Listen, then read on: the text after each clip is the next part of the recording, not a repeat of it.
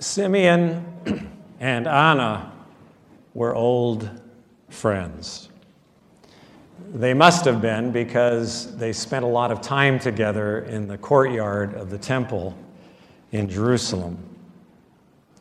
And they were, in fact, old.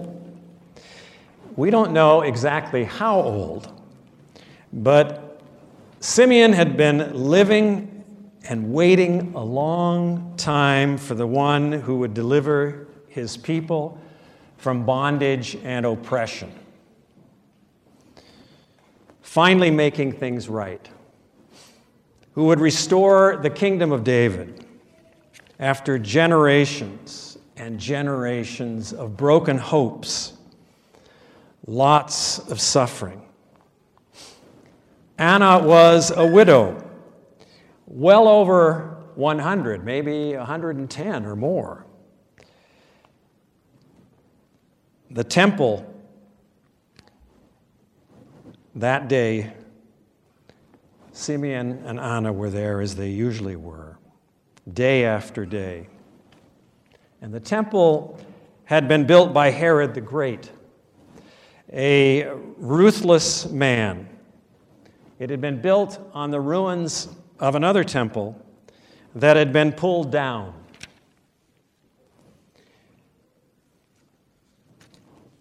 Both Herod and his son, Herod Antipas, jealously held on to power, according to Matthew's gospel.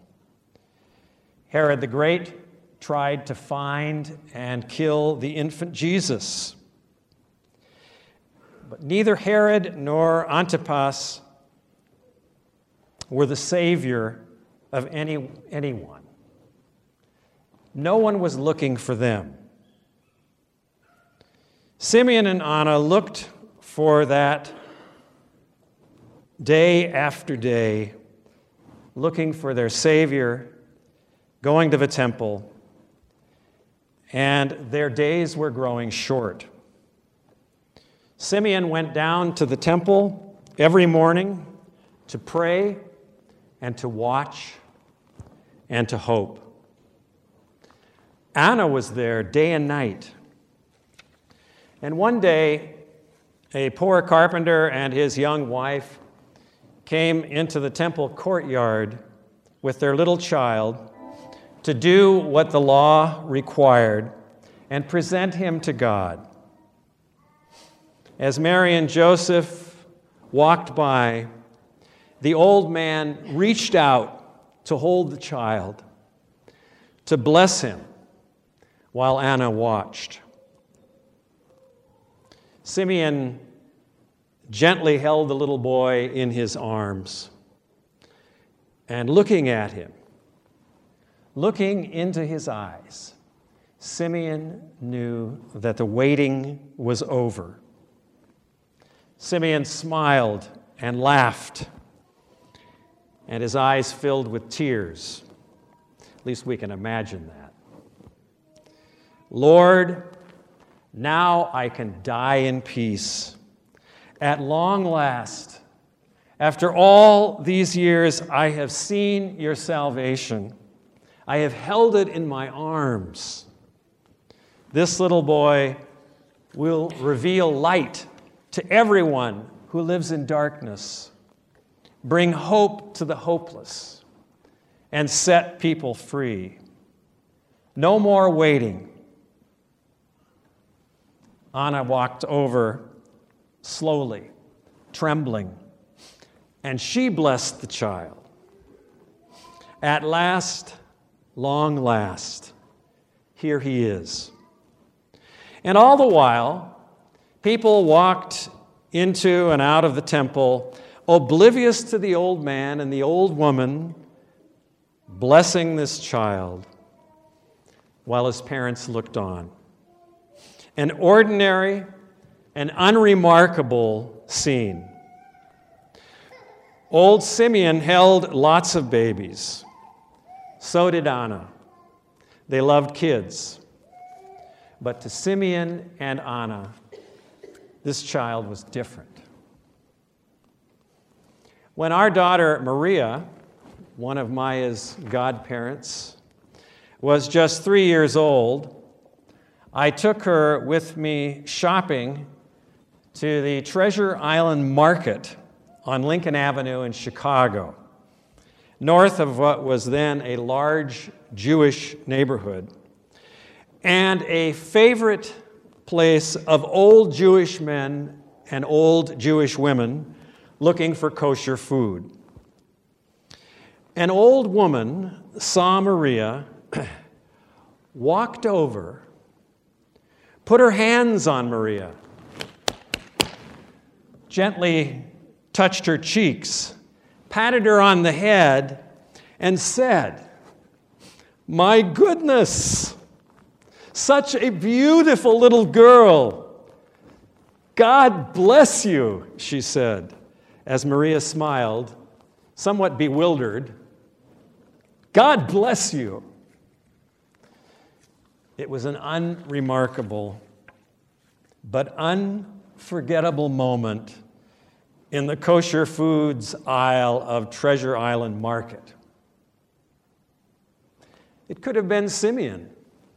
It could have been Anna. It might have been both of them. To hold a child in your arms, to pat them on the cheek, is to give a blessing. And it is to receive a blessing as you hold that child. Look into a child's eyes and you wonder who will he become? Who will she become? Or someone else holds your child and sees things in them you cannot see. So it was for Mary and Joseph as Simeon and Anna held and blessed their child. My eyes have seen your salvation, Simeon said to God. And then he blessed Mary and Joseph and said to Mary, This child will lift up the forgotten and bring the powerful tumbling down, and they won't like it and your heart will be broken. And much to Mary's astonishment, Anna told everyone, Here is the deliverance we've been looking for, the hope we have been waiting for, here in my arms. Mary and Joseph went back to Nazareth, and Luke tells us only that the child grew and became strong, filled with wisdom, and the favor of God was upon him. Today I held Maya Joy Cohen in my arms and baptized her. In baptism, we remembered who she is and who she was created to be. In baptism, we see a hope and a promise, otherwise hidden but revealed, that she will become who God imagines her to be. Now we are the children of God, John says. But it is not yet clear what we shall be. But we know that one day, when He comes, when Christ comes, we will be like Him. And we will become who we were created to be. At long last, we will become who we were created to be. Simeon is looking for comfort, for consolation assurance for an old man who has been longing for a lifetime, who has never given up hope, who is alive and alert, who has been looking and waiting and watching, and long last sees what he has been waiting for. Same for Anna. In an unremarkable moment, the remarkable is revealed. in the ordinary, the extraordinary mystery of God is quietly opened. We are a people of anticipation. We long to know. We long to see. We long to be home.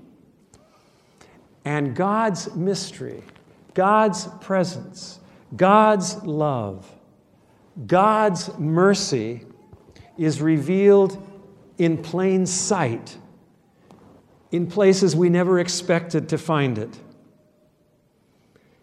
God waits to be discovered.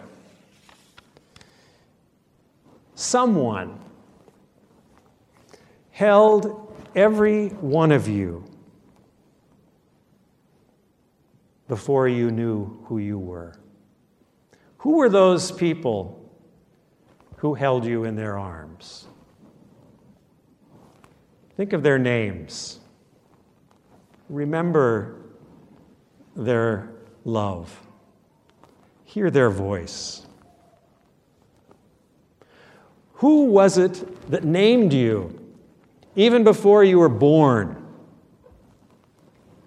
Who hoped for you? Who prayed for you? Who saw in you and maybe still sees in you something no one else can see? Things that we do not even see in ourselves. Who still sees things in you you can't see in yourself? In those God waits to be revealed. Our life is not without disappointment, struggle, pain, suffering. That's what life brings us. And every one of us grows up in a world full of Herods, a world full of cruelty, a world full of tragedy. But in the midst of that, hidden in plain sight, God waits to be discovered. God waits to remind you who you are and who you were created to be. Frederick Buechner, in his book Wishful Thinking, describes uh, grace. And in part of that, he says, Here is your life. You might never have been, but you are. Beautiful and terrible things will happen to you. Don't be afraid. I am with you. And nothing can ever separate us. God has been revealed in plain sight for us all in Jesus. We can pray with Simeon Lord, now I can die in peace because I have seen a glimpse of your salvation. But we can also pray, Lord, now I can live in the freedom of your grace and love and mercy and hope because I have seen a glimpse of your salvation. At long last, at long last, our hope has been revealed.